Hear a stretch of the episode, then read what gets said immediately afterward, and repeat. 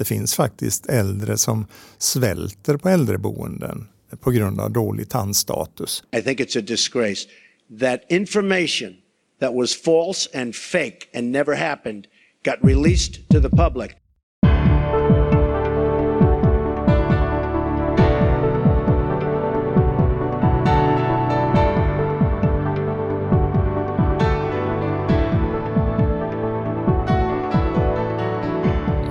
Och välkommen till Sjuka fakta. Den intervjuserie som samlar Sveriges ledande expertis på kroppen och hälsan för att bemöta de myter och föreställningar som cirkulerar på stan. Idag ska vi ta oss an snacket kring tänder. Är lightläsk bättre än vanlig läsk? Går dåliga tänder i arv? Och hur mycket kan tandläkaren egentligen kompensera för slarv med tandtråden? Om detta plus moms kommer vi avhandla med en gigant på området idag. Björn Klinge är en av de tyngst renommerade tandläkarna som någonsin vandrat på svensk mark. Han började sin bana redan i 27-årsåldern med en tandläkarexamen i Malmö. Där doktorerade han 1984. Tio år senare blev han av regeringen utnämnd till såväl övertandläkare som professor i parodontologi vid Karolinska institutet i Stockholm. Idag verkar han som just detta vid Tandvårdshögskolan på Malmö universitet. Björn har efter inledningen på sin karriär fått hedersroller och titlar nästan kastade över sig, vilka har byggts på en minst sagt ärofylld hög. Vetenskapligt råd vid Socialstyrelsen, vetenskaplig redaktör för Tandläkartidningen, honorary fellow vid Singapore Dental Hospital, honorary professor vid Jiling University Kina, hedersledamot och tidigare ordförande vid Svenska parodontologföreningen, även tidigare ordförande vid den skandinaviska motsvarigheten och slutligen president i European Association for Osseointegration. Blir nästan andfådd bara av att rabbla upp allt där. Det är många titlar och åtaganden i denna presentation, men det kan bara göra oss än mer övertygade om att vi är i trygga händer när vi idag ska lära oss det mesta om våra tänder. Björn, varmt välkommen hit. Tack så mycket. Jag blir närmast generad av denna introduktion. Jag hoppas jag kan leva upp till lite grann av förväntningarna. Ja, och jag skrattade nästan till där i introt, men det var ju liksom för att jag märkte att du har hunnit med så väldans mycket här. Du, en första fråga. Vad är en övertandläkare för något? Ja, det har jag frågat mig många gånger. Det finns ju, alltså motsvarande titel som du väl känner igen finns ju inom hälso och sjukvården som överläkare och på en universitetsklinik så är det ju ofta så att man har en specialistutbildning och dessutom en forskarutbildning och så har man ett, ett ämnesansvar. Eh, sen så kan man väl säga att, att i övertandläkarbegreppet ligger kanske mer då av ett administrativt eh, områdesansvar. Det är det som är eh, liksom epoletterna på axlarna, de här guldgalonerna som man har. Och vi nämnde det några gånger i inledningen, för den som inte vet. Parodontologi. Mm. Vad är detta? Ja, det tänkte jag alla skulle få eh, vänta på eller slå upp på nätet. Nej, parodontologi är läran om tandlossningssjukdom översätter vi det med på svenska. Men det är alltså hur tändernas upphängning i käkarna och, och omgivande vävnad, hur det fungerar. Det är parodontologi. Och en eh, lite mer personlig fråga kanske. Vad är det som är så fascinerande med tänder? Ja, det är, tror jag, väldigt mycket patientmötet och eh, kopplingen till livskvalitet och hur otroligt betydelsefullt det är med tänder för de flesta av oss och hur det påverkar, inte bara liksom den egna Eh, munmiljön utan hur det påverkar relation till omgivning och så. så att det får jag nog säga att, att mötet med patienter och särskilt när man har haft möjlighet då att kanske återskapa eh, en god munhälsa och ersätta förlorade tänder och så. Den, den patientupplevelsen den eh, gör att eh, det känns väldigt belönande att få arbeta i en sån verksamhet.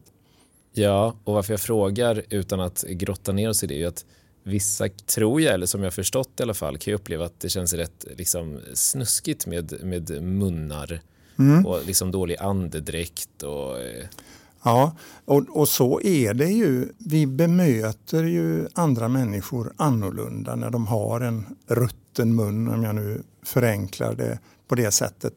Det är ju ganska ovanligt att det blir så att man så att säga, får, får gå ur behandlingsrummet för att det känns så otäckt. Men visst är det så. Jag hade en, en kollega på Karolinska institutet som tyvärr är borta nu som ägnar sig åt äldre tandvård framför allt. Och hon eh, sa det att det är ganska intressant att vi torkar kiss men skiter i munnen.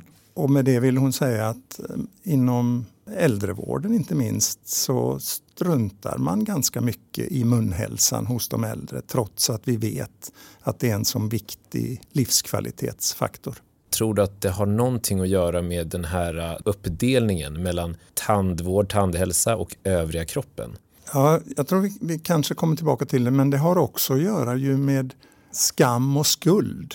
Därför att om jag har dålig munhälsa så betraktar omgivningen mig som skyll dig själv. Det är du själv som har, är orsak till detta. Så enkelt är det ju inte och, och samma sak kan vi ju säga om väldigt många andra sjukdomar om man skulle göra det. Men munnens hälsa och munstatus är en väldigt personlig sak. Vi får se om vi kommer tillbaka till det lite senare. Vi har ju lite sådana olika samhälleliga mm. eh, fenomen att ta ställning till. Är det någonting med tänder som chockat dig då under alla dessa år? Du har jobbat väldigt länge och väldigt vitt och brett. Ja, alltså det, det, som väl jag nog ändå får säga har chockat mig lite grann, det är den ruttna munnen när unga patienter har totalt förstörda tänder, nedkarierade som vi säger. Och man vet att det här kommer att skapa stora problem för dig under resten av ditt liv. Inte bara att det nu kanske är i mjölktandsbettet utan vi vet att har problemen börjat där så är det stor risk att det kommer att fortsätta. Du, eh, vi ska idag ju ta oss igenom en rad myter och föreställningar och det ska vi göra på ett lite spännande sätt genom att nämligen ta oss till tandläkaren tänkte jag. För vad är väl det bästa sättet att lära oss något på än att hänga upp det i ett sammanhang? Får vi se om det i praktiken blir lika fiffigt som jag hade tänkt mig teoretiskt. Då. Men likt många av våra samtal så håller vi oss också ofta till ett par föreställningar som huvudföreställningar som ska på något sätt eh, ja, men, agera lite som krockkuddar så att vi i slutet kan se lite vad vi har lärt oss och se om vi har blivit lite visare. Och dagens Big Five är följande. Det finns blekmedel i tandkräm. Man kan ärva dåliga tänder. Tänder löser upp sig om man låter dem stå i ett glas med läsk över natten. Den som har mycket tandsten kan inte få hål i tänderna och dåliga tänder kan leda till döden. Björn, har du hört alla de här föreställningarna tidigare?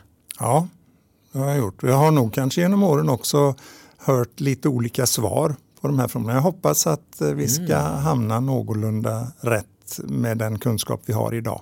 Mm. Ja, men det är perfekt, för mer än så kan vi inte göra. Nej. Utan det, någonstans eh, där tycker jag låter som en utmärkt utgångspunkt. Idag ska du till tandläkaren, vilket är något du sett fram emot senaste veckan. Den där känslan av fräsch mun när man är klar är oslagbar. Och det är också toppen eftersom du noterat lite missfärgningar när du stått framför spegeln som du vet att tandläkaren brukar fixa när du är där. Men först är det dags för frukost. Och det finns ju föreställningar om frukostprodukter och tandhygien där det bland annat sägs att juice av olika slag orsakar ett kraftigt syraangrepp och att det förstör emaljen om man borstar tänderna direkt i anslutning till detta. Stämmer det? Ja, skulle jag vilja säga. Eh, det vill säga att om man sitter och dricker ett eh, glas med sig 30 centiliter juice Långsamt, långsamt får det skölja över munnen och sen rusar man iväg till toaletten för att borsta tänderna. Då är möjligt att man kan ta bort en del av ytskiktet på emaljen som har lakats ut av den här sura eh, fruktdrycken man just har tagit i sig. Så att det får vara liksom en, en otroligt eh, utstuderad, avancerad, extra sur juice och att den liksom att man, man sitter och lapar i sig den under kanske eh, lång tid, en halvtimme sitter man och sörplar i sig den här juicen och sen springer man iväg och borstar Då kan det, men inte i andra sammanhang. Nej, så det är inga rekommendationer att man ska göra, alltså borsta tänderna innan frukost istället? Eller Nej. att man måste vänta en viss tid? Eller? Bra fråga och då kan vi ju avliva den. Borsta tänderna efter frukosten. Därför att en viktig del av tandborstningen är att använda fluoridtandkräm. Och när man använder den tandkrämen så lägger sig då ett litet ytskikt på tanden som ska få chans att återmineralisera, remineralisera den hårda tandytan. Och då får tanden så att säga vila med fluoridtandkrämen efter man har ätit frukosten. Så det är felaktigt att börja dagen med att eh, borsta tänderna och sen äta frukost. Sagt det, så om valet skulle vara att inte borsta tänderna alls eller att eh, göra det före frukost så får det väl bli då så att man får borsta före frukost. Men ska det vara en optimalt utnyttjande utav tandkrämens så att säga, läkande egenskaper på tandemaljen, då borstar man efter frukost. Vad är det som är så problematiskt om emaljen förstörs då?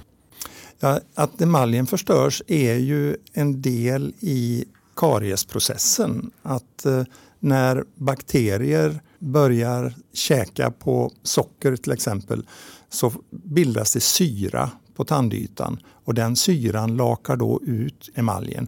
Och sen ska man ju tänka att det återbildas inte på naturligt sätt.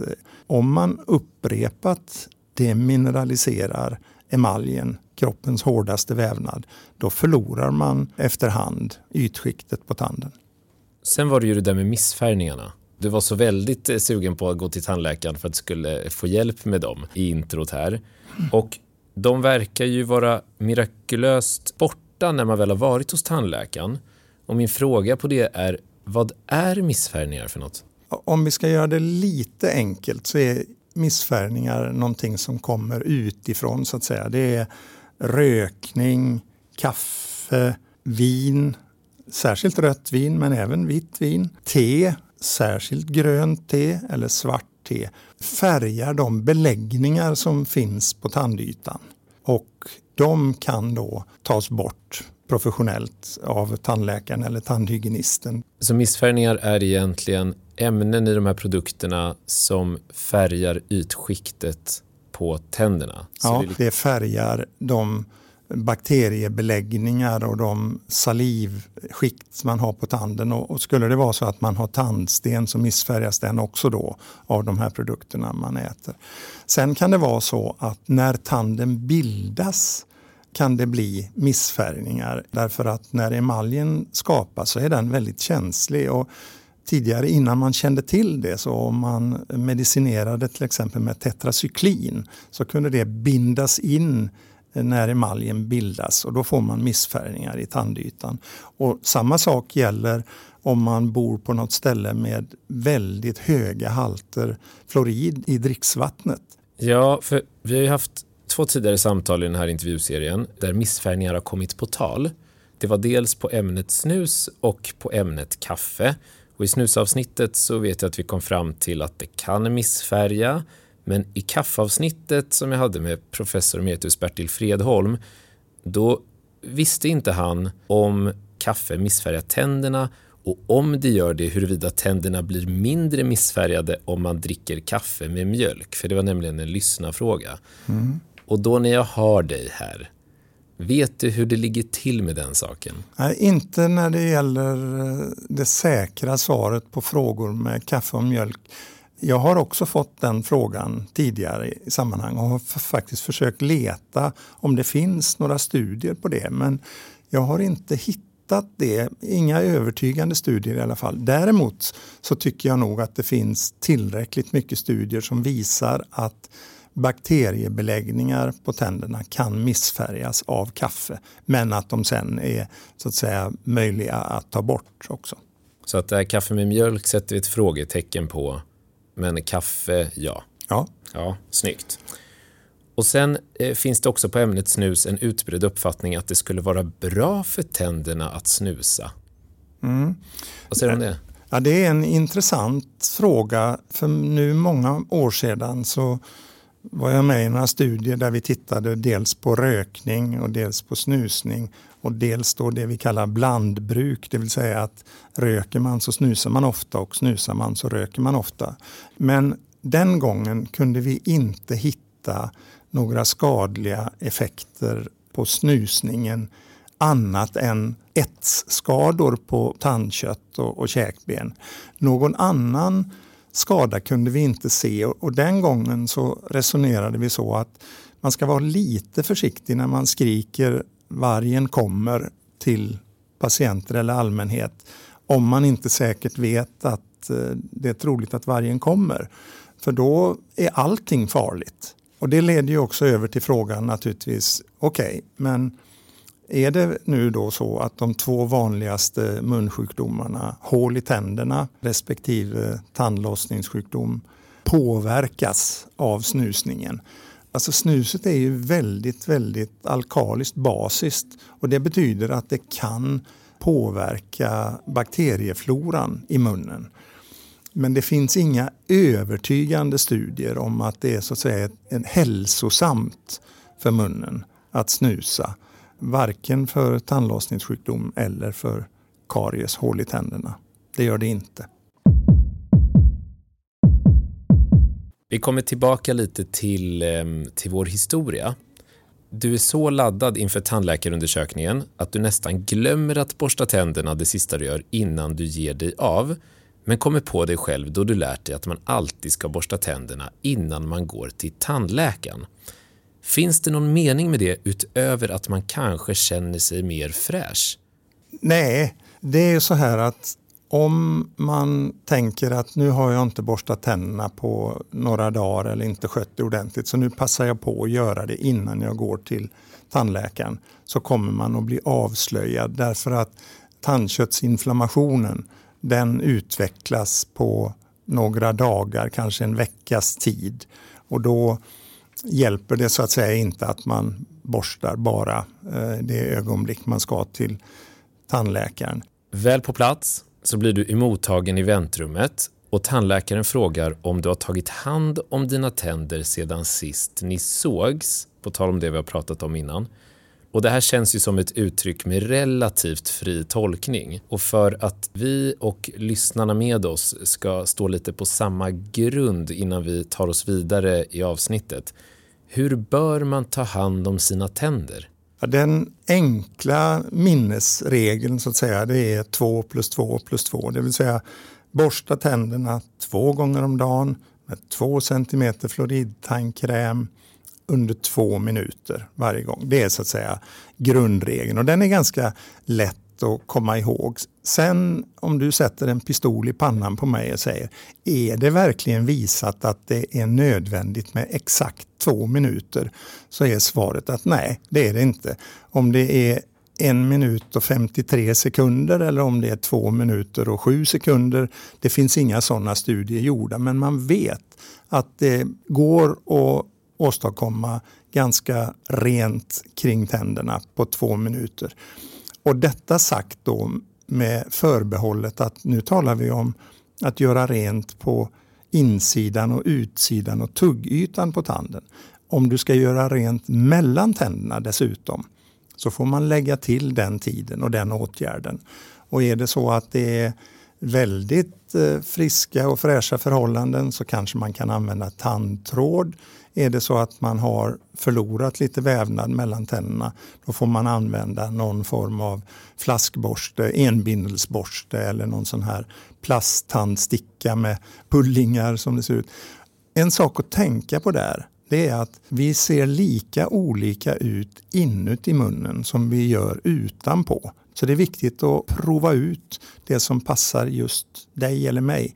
Och om vi nu talar om det här med interdental rengöring, alltså att göra rent mellan tänderna, så ska man helst göra det innan man borstar tänderna. För när man gör det så pillar man fram massa bakteriebeläggningar och så. mellan tänderna som lägger sig då på utsidan och då får man möjlighet att kratsa bort dem med tandborsten sen. Sen brukar jag ibland ge ett litet tips om du är tveksam till det här värdet av tandtråd eller mellanrumsborste så lukta gärna på tandtråden eller mellanrumsborsten någon gång. Och om du då anar att det här luktar ruttet ägg, då kan du känna dig nöjd för då har du fått bort en del av de bakterier som det här är till för att eh, ta bort eftersom tandborstningen inte gör rent mellan tänderna. Ja, det är bra, bra tips. Då ska jag hem och lukta efter ruttet ägg nästa gång. Ja.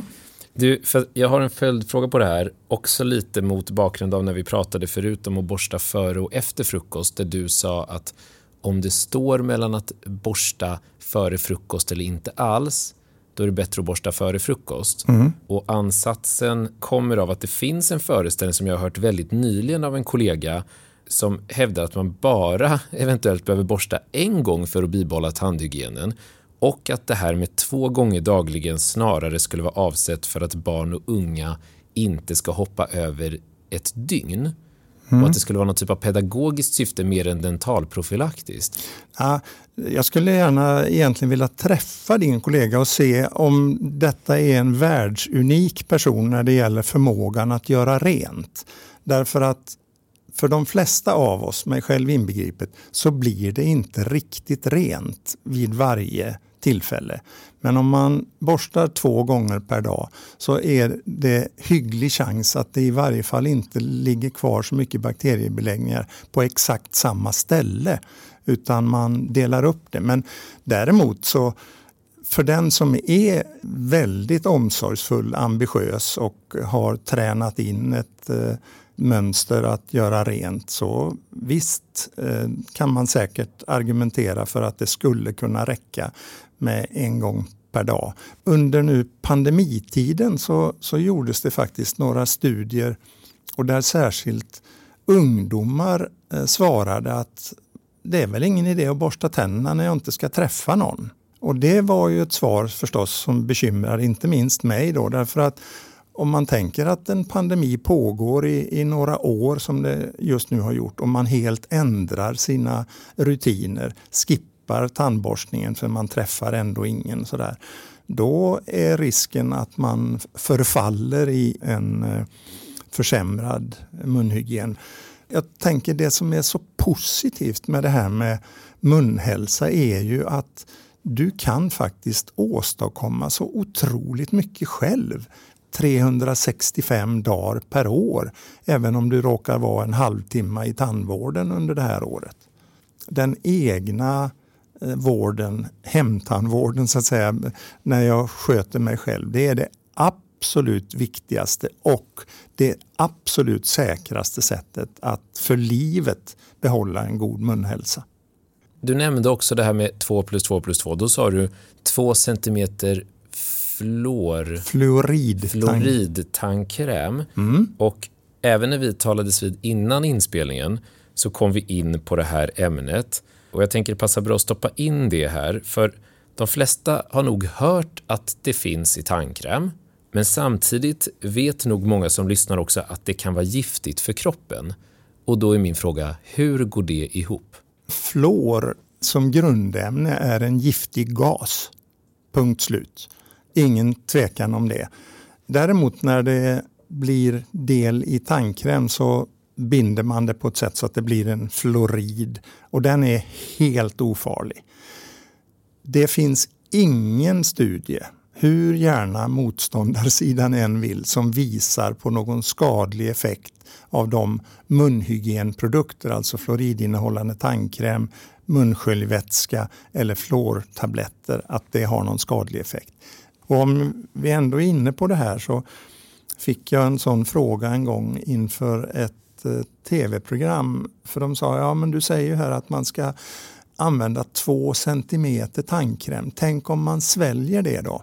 Ja, då fick jag gå hem och göra en liten hemläxa. En 75 milliliters tub tandkräm innehåller 160 centimeter tandkräm. Alltså 158 centimeter mer än de 2 centimeter. Och Sväljer ett barn i ettårsåldern dessa 160 cm tandkräm, då kan man få akut förgiftningssymptom som dock inte leder till någon senare och permanent skada men som kan kräva ett, ett eh, sjukhusbesök. Alltså jag fastnade bara vid 160 centimeter är väldigt mycket. Ja. Det är imponerande mycket ur en tub. Mm. Och det är ändå en, en, liten tub, den man kan få ta med sig på, på, på flyget. flyget. Så ja. det var därför jag kollade just en sån tub. Men ja. sen, bara för att inte det här ska missförstås då, så, så ska det ju doseras ännu mindre till barn. Man brukar säga en halv lillfingernagel eh, när man börjar borsta med barntandkräm som innehåller en lägre fluoridhalt för att play it safe. Du sätter dig i stolen och tandläkaren frågar om du har några frågor innan ni kommer igång och du kommer på att du har ett par frågor som rör dina barns tänder. Först ut är Maxwell som precis börjat få sina mjölktänder. Hur tar man som förälder bäst hand om dessa? Ja, här gäller det ju så att säga att skola in barnen till att det ska bli en rutin med tandborstning.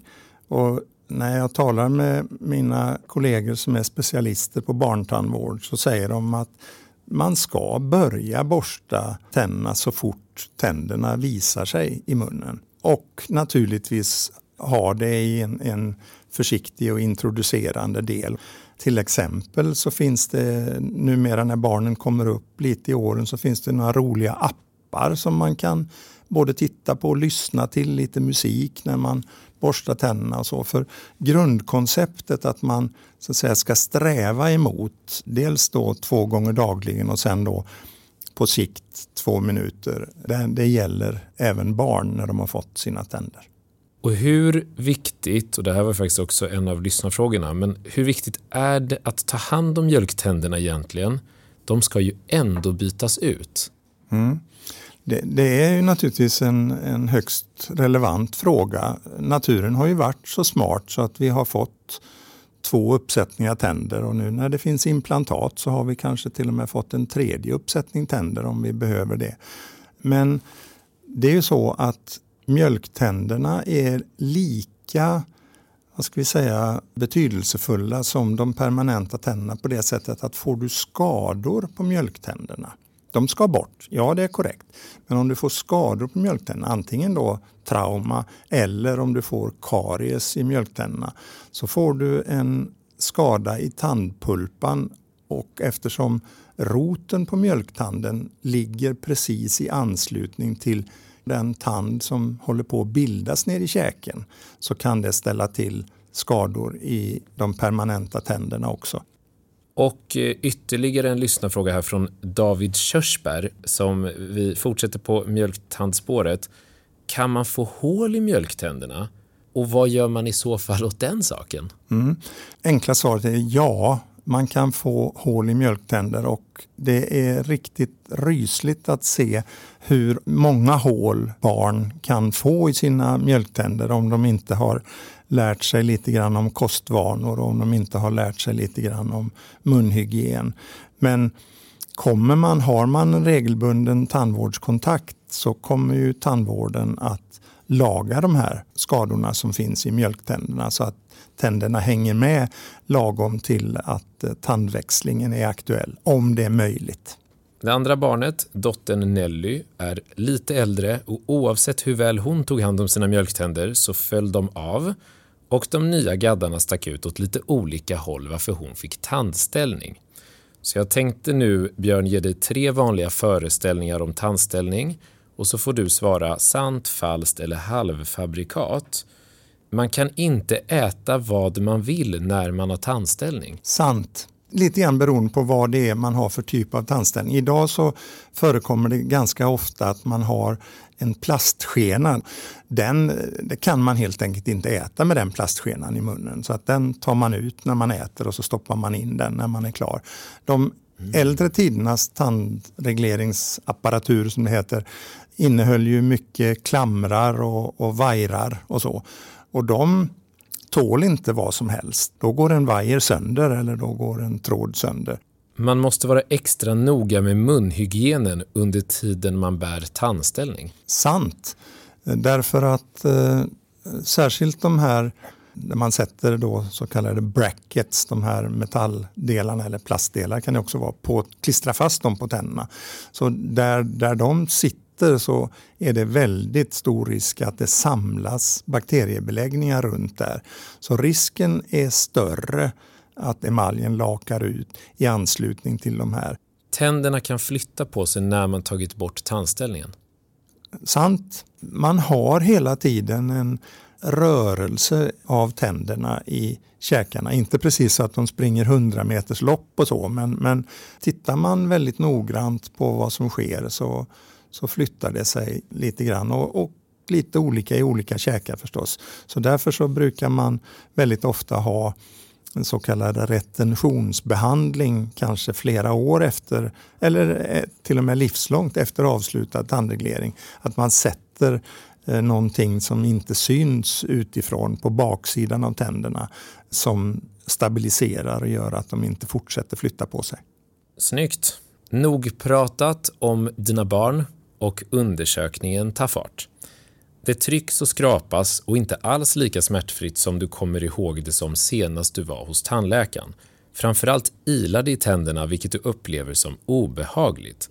Vad är det som händer? Ja, det är ju en eh, 10 000 kronors fråga kan man säga. Eh, generellt sett så kan man säga att, att ilningar uppkommer Eh, Eh, beror i regel på att man har frilagt lite grann av rotytan och på det sättet så har man öppnat kanalerna in mot tandpulpan. Och då kan det bero på lite olika saker. Det kan bero på att man använder fel tandborstteknik så att man borstar bort en del av tandköttet och skyddet på roten. Eh, andra saker kan vara att man har tidigare till exempel lagningar i en tand och så. Man har, när man har gjort de här lagningarna så har man kommit väldigt, väldigt nära eh, tandens pulpa och om man då sen till exempel dricker varmt kaffe eller äter kall glass så kommer tanden att tala om att det här känner jag av inne i pulpan. Men ofta är det ju väldigt korta och övergående besvär. Ja, för, fråga på det där som nog är av intresse för många. Hur gör man bäst för att undvika ilningar i tänderna? Om man har väldigt svåra besvär av att det isar så finns det några särskilda tandkrämer eh, som innehåller då strontium som tätar till de här öppna kanalerna in mot tandpulpan och som gör att det ofta lindras eller helt går bort. Ja, för jag hade faktiskt en sån följdfråga att det finns tandkrämsproducenter som hävdar att tandkrämen motverkar ilningar och då mm. är det alltså strontium som lägger sig som ett skydd egentligen. Det kan man säga och, det är möjligt att det nu idag också finns ytterligare några eh, beredningar som, som kan ha hygglig extra effekt. Men faktum är att just eh, mot ilningar så finns det visad effekt på, för olika tandkrämer. Och på tal om tandkräm så känner nog de flesta igen att man med regelbunden användning sägs få vitare tänder, i alla fall enligt vissa reklamkampanjer. Och då finns det en föreställning som antar att det finns blekmedel i tandkrämen för att möjliggöra detta. Vet du om det är på det viset eller är det inte alls så eller är det så ibland? Eller? Ja, om vi börjar så att säga bakifrån frågan här, nämligen om det finns blekmedel i tandkräm, så är det så att enligt gällande lagstiftning så får det inte finnas mer än 0,1 procent väteperoxid i tandkräm. Och det kan man säga att det finns knappt knappast något vetenskapligt underlag för att det blir någon blek effekt av det. Däremot så är det så att tandkrämer kan innehålla medel som tar bort de här beläggningarna som kan missfärgas på ytan. Och det kan finnas tandkrämer som har egenskaper som gör att kaffe eller vin eller vad det nu kan vara, att det inte får möjlighet att återdeponeras på ytan. För man ersätter så att säga, ytskiktet med en annan molekyl. Och det finns faktiskt också tandkrämer som innehåller lite färgämnen åt det lite blåa hållet så att man så att säga lurar ögat på det sättet och upplever tänderna som vitare. Men blekeffekt har det inte utan det är en rengörande effekt eller att man skapar förutsättningar så att det inte är så lätt att det bildas nya beläggningar på tandytan. Men då kan man ändå hävda att tänderna blir vitare, vitare ja. av tandborstning? De blir vitare men inte på grund av blekning. Inte blekning. En liten varningsflagg här är för att på nätet om man går ut och letar där så finns det väldigt mycket olika avancerade saker för hemmabruk. Men man får inte lov enligt lag att sälja produkter som innehåller starkare eh, blekmedel än 0,1 procent väteperoxid eller motsvarande i någon annan beräkning. Då. Tandläkare däremot har rätt att köpa blekmedel som är upp till 6 procent.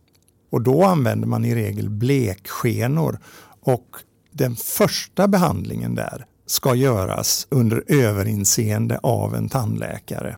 Ja, för jag antar att det finns någon typ av fara eller problematisk effekt av att bleka felaktigt eller för mycket. Vad, vad är det som kan hända? Det vanligaste som man ser det är att man har fått svåra etsskador i tandköttet. Det är heller inte helt ovanligt att man får de här isande effekterna även om behandlingen sköts av en tandläkare eller av en hygienist under tandläkares överinseende. Men om man inte har den insikten och inte har den uppföljningen så finns en risk för att man permanent skadar tanden. Ja, sen har jag hört, och det kanske har med det här att göra då, att man inte bör bleka tänderna när man är gravid eller när man ammar. Mm. Stämmer det? Ja, det stämmer och det är väl, kan man väl säga då, kanske mer försiktighetsprincipen, det vill säga att det finns inga studier utförda på gravida eller ammande som visar eh, tydligt att det inte är någon risk. Så för att inte riskera någonting där så avråder man bestämt eh, och det är inte tillåtet professionellt alltså att bleka tänder hos gravida eller ammande. Nej, och sen som en sista där tanke kring graviditet och amning. För det finns en föreställning som lyder att man också har sämre tänder under en graviditet. Mm. Det är ju inte en alldeles tokig både, alltså observation. Det är många som har upplevt det själva och man kan undra vad det kommer sig. Det finns dels någonting som kallas för graviditetsgingivit. Alltså man får en hormonell förändring i inflammationssvaret. Och det betyder att en, en mycket lindrig tandköttsinflammation kan blomma upp och bli väldigt dominerande. Det är den ena saken. Det andra är att gravida ofta småäter. Ofta sötsaker eller sura saker eller så. Och väldigt regelbundet och ofta nattetid. Och det blir ingen munhygienåtgärd i anslutning till detta.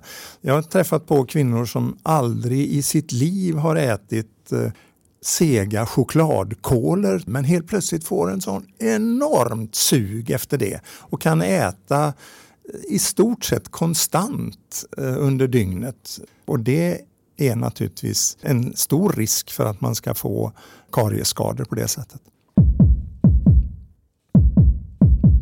Instrumenten tystnar och tandläkaren vänder sig sedan mot dig och berättar att det är ett par saker ni måste prata om. Och för avsnittets skull så har du hål i en tand, du har tandsten, du har en sned visdomstand och dåligt tandkött med risk för tandlossning. Nu drar vi flera saker här på ett bräde för att jag ska få lite hjälp från dig i att förklara de här olika. Det här tycker du å andra sidan är lite märkligt för du har inte gjort något annorlunda i din vardag gällande tandborstning och borde inte ha några problem tycker du, för det brukar du inte ha. Och då är min första fråga på det, stämmer det att man kan ärva dåliga tänder? Ja, det stämmer. Eh, när vi tittar på både kariessjukdom men framförallt eh, tandlossningssjukdom så ser vi en stark ärftlig belastning. Och det betyder att det krävs en mycket mindre mängd bakterier och inflammation för att det ska åstadkomma en större skada hos den som har denna ärftliga belastning. Sagt det så betyder ju det här insikten och medvetenheten om att det finns en ärftlig komponent att då får man vara lite extra uppmärksam på sin munhälsa och de åtgärder som krävs för att bibehålla munhälsan. Och då kommer det i de allra, allra flesta fall att gå alldeles utmärkt bra. Massa tankar rör sig just nu i huvudet på dig och innan ni börjar ta hand om detta så måste du få lite mer information känner du. Fråga. Innebär hål i tänderna att man har bokstavliga hål eller vad betyder det egentligen? På ett visst ställe så har det blivit gynnsamt för ansamling av bakterier och det har också blivit gynnsamt för ansamling av socker på ett ställe. Om det här får fortgå ostört, det vill säga att du inte gör rent där ordentligt, så betyder det att den här urlakningen fortgår tills det blir att ytan faller samman och det blir ett stort hål. Då kan man titta in ett stort brunt hål i tanden. Mm. Och naturligtvis känner man efter med tungan så kan det ju kännas som en omöblerad trerumslägenhet. Tungan har ju en enorm förmåga att, att, så att säga, förstora och detektera förändringar i munnen och då känner man direkt att oj, oj, oj, det här stora hålet, det måste jag ge mig iväg och fixa snarast. Skulle man kunna vara så fräck och säga då att läsk är sämre för tänderna än lightläsk? Oh ja, det enkla svaret är ja sockerinnehållande läsk är sämre för tänderna än lightläsk. Men de här lightläskerna är, har ofta ett lågt pH. De är lite sura. Och Det betyder att sitter du och dricker sån här läsk, kanske när du håller på med och spelar spel tio timmar om dagen och sitter och dricker eh, tre liter cola eller eh, någon annan dryck. Då urlakar du ytan. Då är det en lite annan process. Då är det den sura drycken som skadar tanden. Mm. Och det gör även lightläsk. Och vad är det värsta som kan hända om man går runt med hål i tänderna? Det värsta som kan hända är ju att man får tandvärk. Att man får en eh, pulpainflammation. Och ska man sen ha maximal otur så kan den här inflammationen sprida sig och också den bakteriella infektionen. Och det är ju ett antal, inte så många, men ett antal individer som dör årligen av det här skälet. Det är förhållandevis ovanligt men det kan hända så att man ska inte leka med om man har en tand, känner att det börjar svullna lite grann i underkäken, i munbotten, då kan det snabbt utvecklas till en livshotande tillstånd faktiskt. Så det ska man se till att gå och få fixat. Och i undantagsfall så behöver det inte innebära att man har knalltandverk utan att man bara har den här svullnaden och så. Och du nämnde det nu i förbifarten, då innebär det att man faktiskt kan dö av dåliga tänder. Absolut. Eh, man kan få abscesser på olika ställen i kroppen, till exempel i hjärnan eller man kan påverka klaffarna i hjärtat eller något annat på grund av tandinfektioner. Du, eh, i vår historia så äter ju inte du mycket godis, men du har alltid haft en fäbless för läskedrycker. Och en föreställning som har haft fotfäste länge avseende just socker och tänder gäller dess påstådda upplösande effekt och lite spoiler alert, för det blir ju räddningen i julkalendern mysteriet på Greveholm, nämligen att tänder skulle lösa upp sig om man låter dem ligga i ett glas med läsk över natten. Sant eller falskt? Falskt. Jag har faktiskt eh, fått visa det för både barn och barnbarn att en tand som är lagd i Coca-Cola försvinner inte till morgonen därpå. Härligt, då kunde vi slå, slå hål på den. Ja. Tandläkaren fyller hålet och ska nu ta sig an den utbredda tandstenen. Anmärkningsvärt tänker du, då du har hört att man tenderar att antingen ha tandsten eller hål, inte bägge. Förklaringen ska tydligen finnas i saliven. Ja, förklaringen finns väl egentligen i bakteriefloran i munnen och den kan i sin tur påverkas naturligtvis av saliven på olika sätt. Det finns eh, några studier som visar att en grupp bakterier som orsakar hål i tänderna och det är en annan grupp av bakterier som orsakar tandköttsinflammation och eh, tandlossning. Och ibland kan de där ju konkurrera ut varandra av olika skäl. Och då ser man mer av den ena sjukdomen och mindre av den andra. Men eh, det är inte så att det så förklaringsmässigt biologiskt är så enkelt så att eh, saliven i det ena fallet är skyddande och inte i det andra utan det har att göra med kost och rengöring men också den mikrobiologiska miljön. Men när du säger tandköttsinflammation och tandlossning, sätter du det i samma liksom, eh, familj som tandsten? Ja, det vill säga att tandsten är ju förkalkade bakteriebeläggningar och tandstenen i sig skapar fäste för mer bakteriebeläggningar. Så att det är därför man är så angelägen om att ta bort tandstenen därför att eh, bakteriebeläggningarna växer mer där det finns tandsten.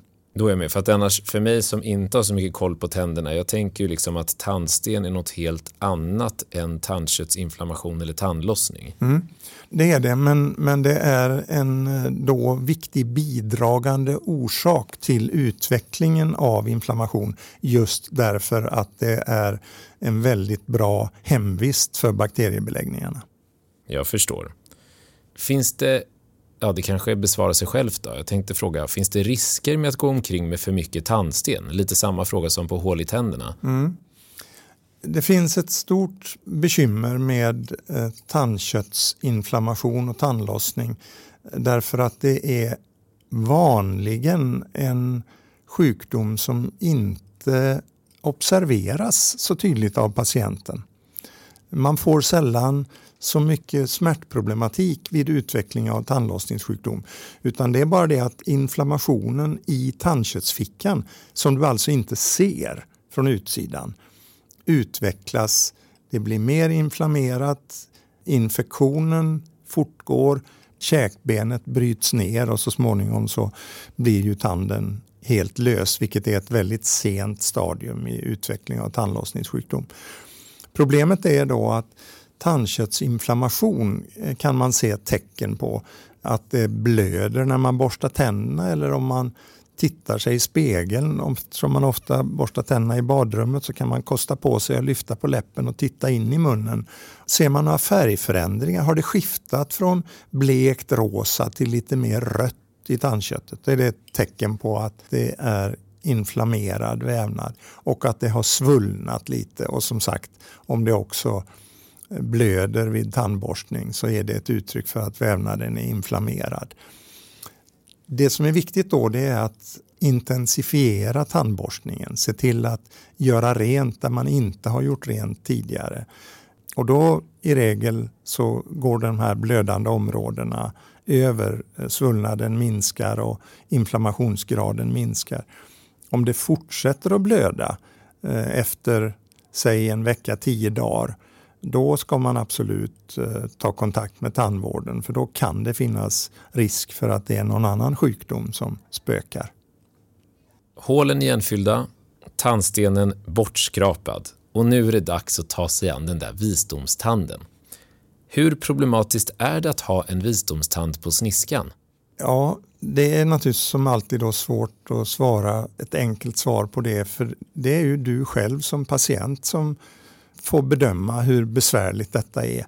Man kan säga att under de 40 år som jag har varit verksam så har synen på att ta bort visdomständer förändrats ganska mycket. Tidigare var det ofta så att låg visdomstanden ner och det fanns en risk för att det skulle kunna uppträda något problem.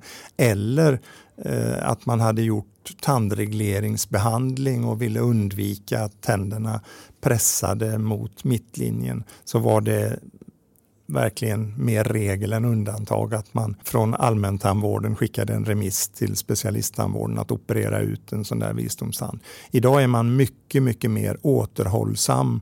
Eh, det är först om patienten upplever upprepade besvär med inflammation, då kan man ha anledning att ta bort visdomstanden. Snyggt. Sist på tur står tandköttet. Tandläkaren säger att ditt tandkött är inflammerat och att det ökar risken för tandlossning. Och det här är ju någonting du redan har varit inne och snuddat vid. Men för att lite koncist ta oss igenom den processen kronologiskt, hur går det ihop? Inflammation och sen tappar vi tanden. Det är så att när bakteriebeläggningar ansamlas vid tandköttskanten så reagerar vävnaden genom att eh, den svullnar, man får en inflammatorisk svullnad. Och när vävnaden svullnar då stänger den in bakteriebeläggningar under tandköttskanten och då blir de inte längre åtkomliga för dina verktyg, eh, tandborste och, och mellanrumsborstar. Och så ökar då inflammationen. När inflammationen ökar så måste den skapa utrymme och då förstörs vävnaden. Eh, käkbenet eh, förloras och till sist så tappar man den eller det vanliga är att den plockas ut. Det här är ju en process som dels oftast är mycket långsam, pågår under flera år och man kanske inte märker så mycket av det. Därför är det ju värdefullt med regelbundna besök till tandvården och, och är allt så att säga ter sig friskt och normalt så kanske det räcker att man går någon gång vartannat år eller så. Men har man en pågående tandlossningssjukdom då kan det vara så att man behöver gå till tandvården kanske till och med var tredje månad eller oftare för att ha sjukdomen under kontroll, få den att stoppa upp och förhindra fortsatt vävnadsnedbrytning. Allt detta är då möjligt att förhindra genom den goda egenvården som man ägnar sig åt två gånger om dagen. Jag är med.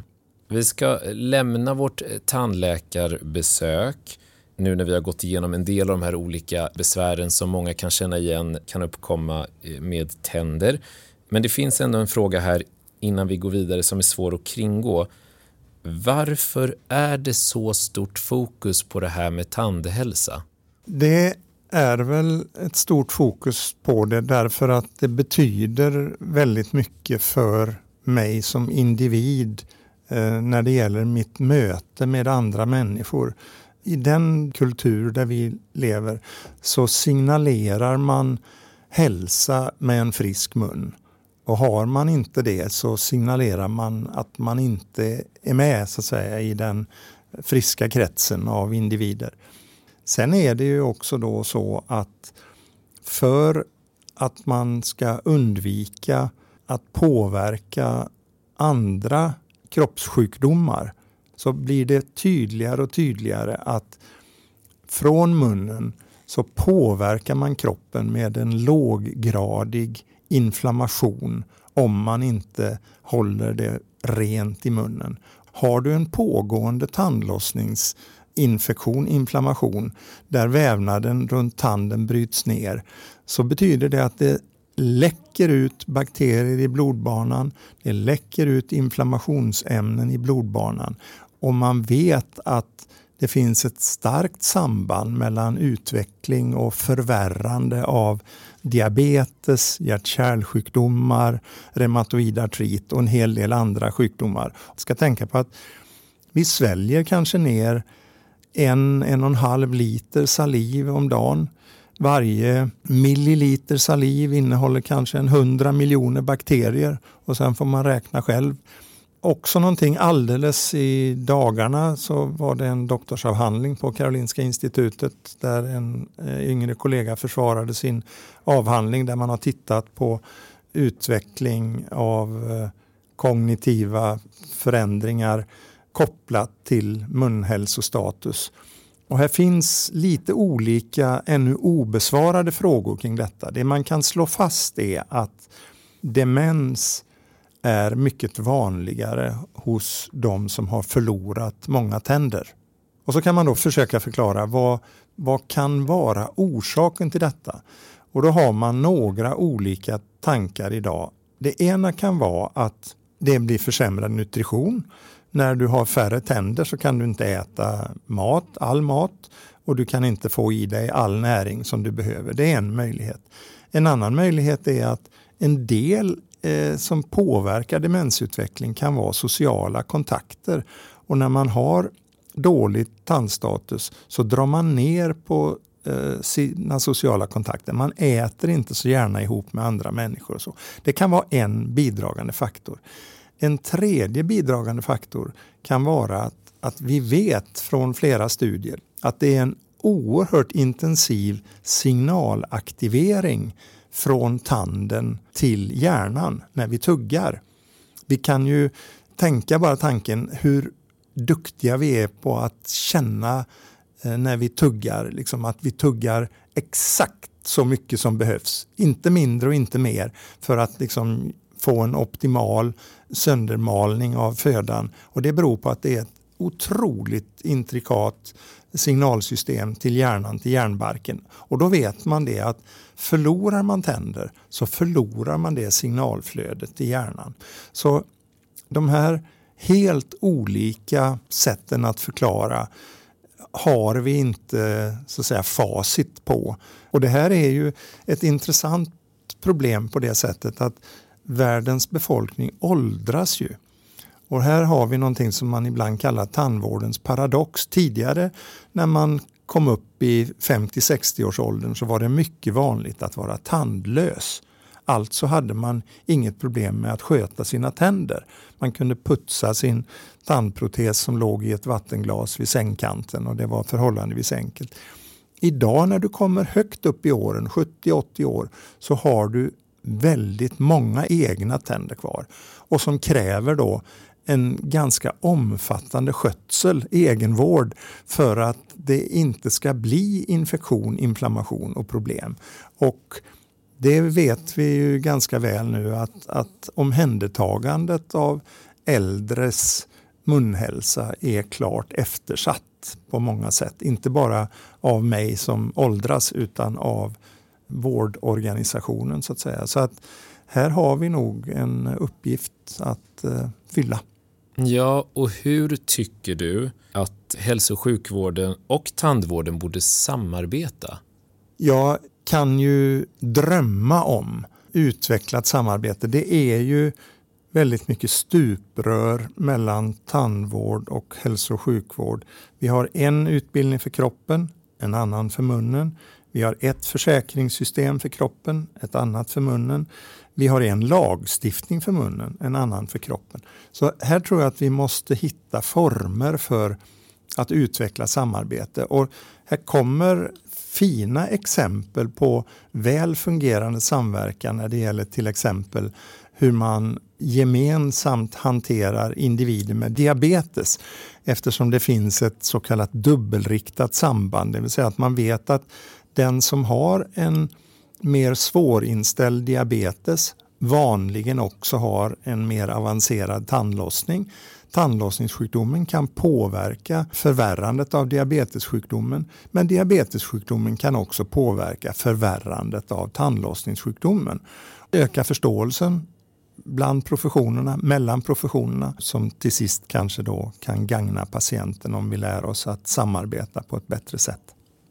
Man pratar om att Sverige som land har eh, god tandhälsa och detta tillskrivs ofta den förebyggande tandvården, alltså att många går till tandläkaren på kontroll utan att nödvändigtvis ha problem.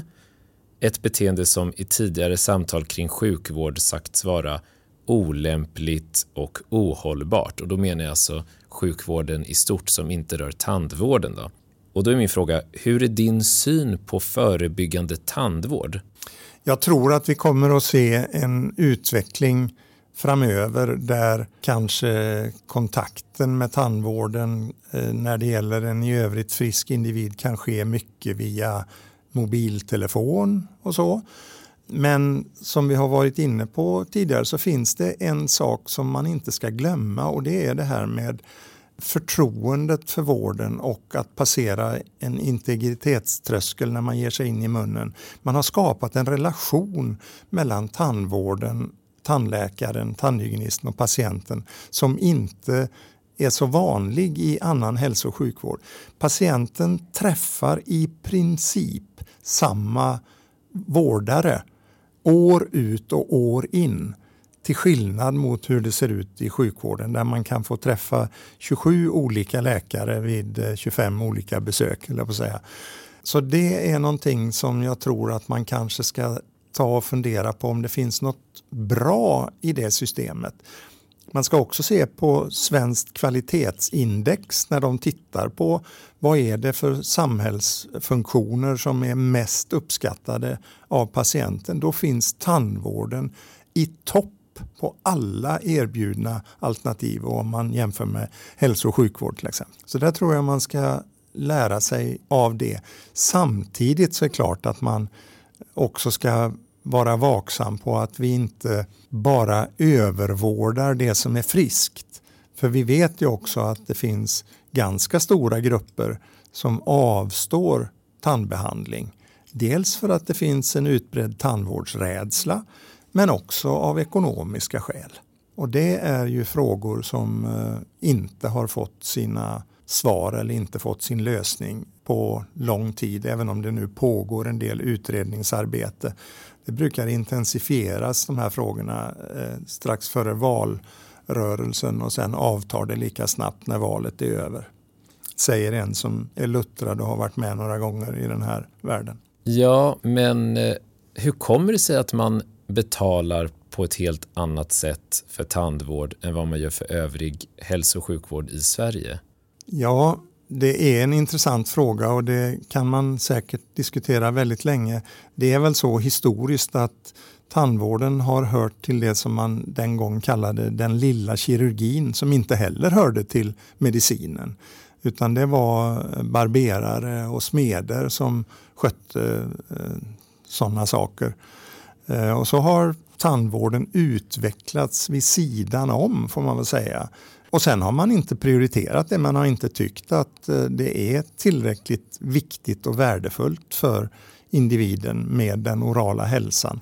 Samtidigt som man idag ser att begreppet livskvalitet innefattar i väldigt stor utsträckning den orala hälsan.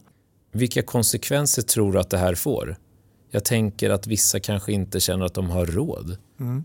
Alltså, vi, vi, ser ju redan nu i, i någon av de studier som precis har eh, publicerats att i Sverige så blir det fler äldre som inte anser sig ha råd med tandvård.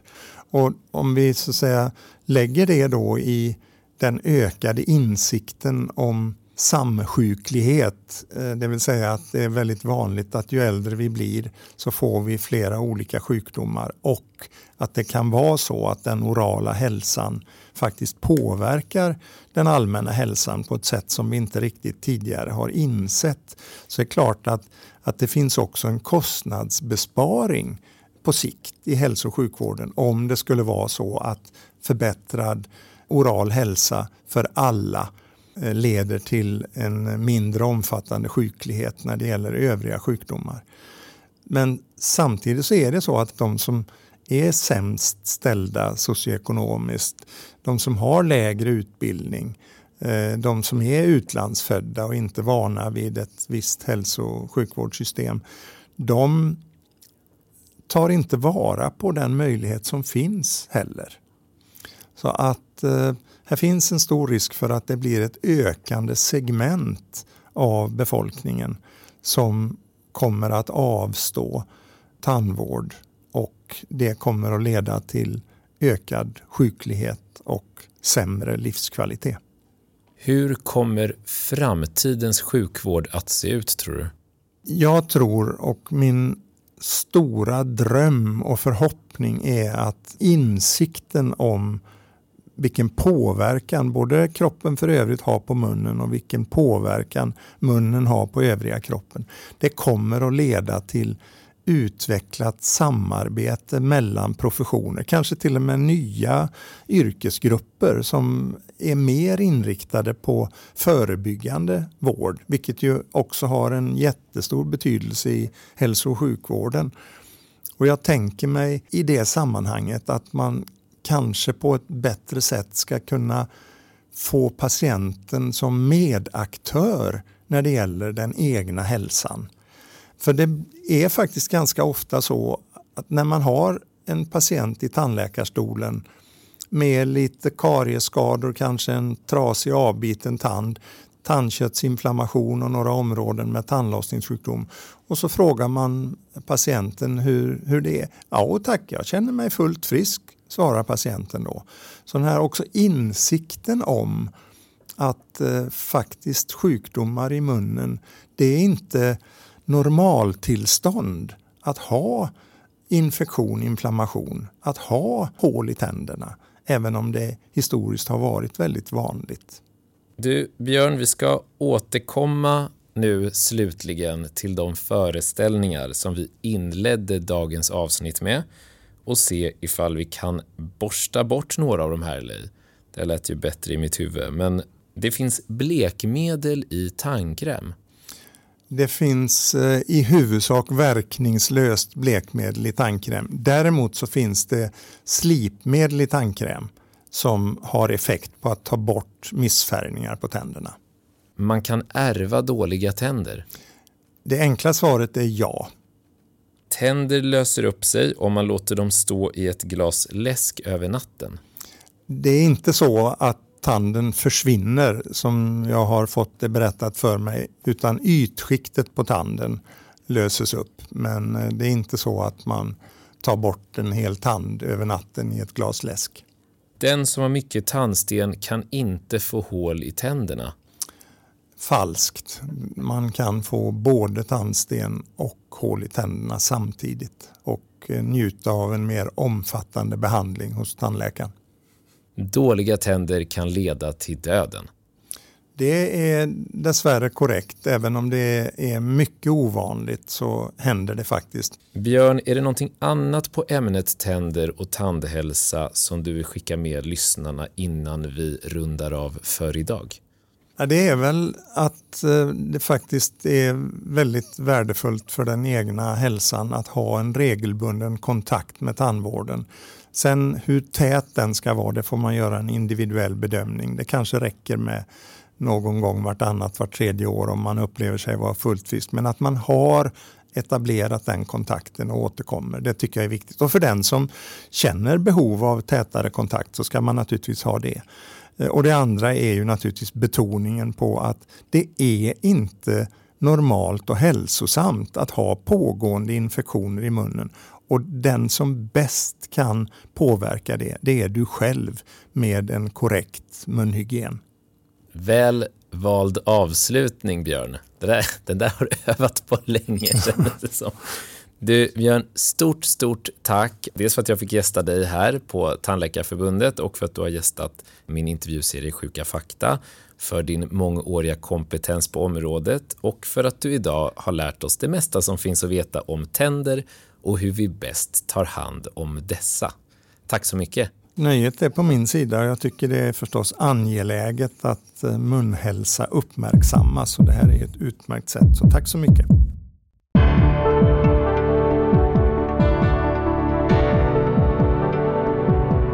Här var säsongens näst sista avsnitt om myter och gedigen info kring tänder och mer därtill med Björn Klinge.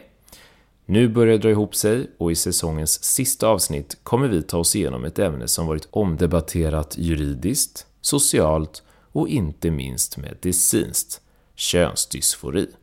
Men mer om det nästa gång vi hörs. Fortsätt sprida podden, fortsätt kommentera och fortsätt hemskt gärna att stötta oss genom att prenumerera, genom patreon.com sjukafakta eller genom swish på 0708 626261. No funky business, utan allting går oavkortat till produktionen och ditt liksom mitt gemensamma lärande om kropp och hälsa. Tills sista gången för denna säsong. Må gott, ta hand om dina tänder och tro inte på allt du hör.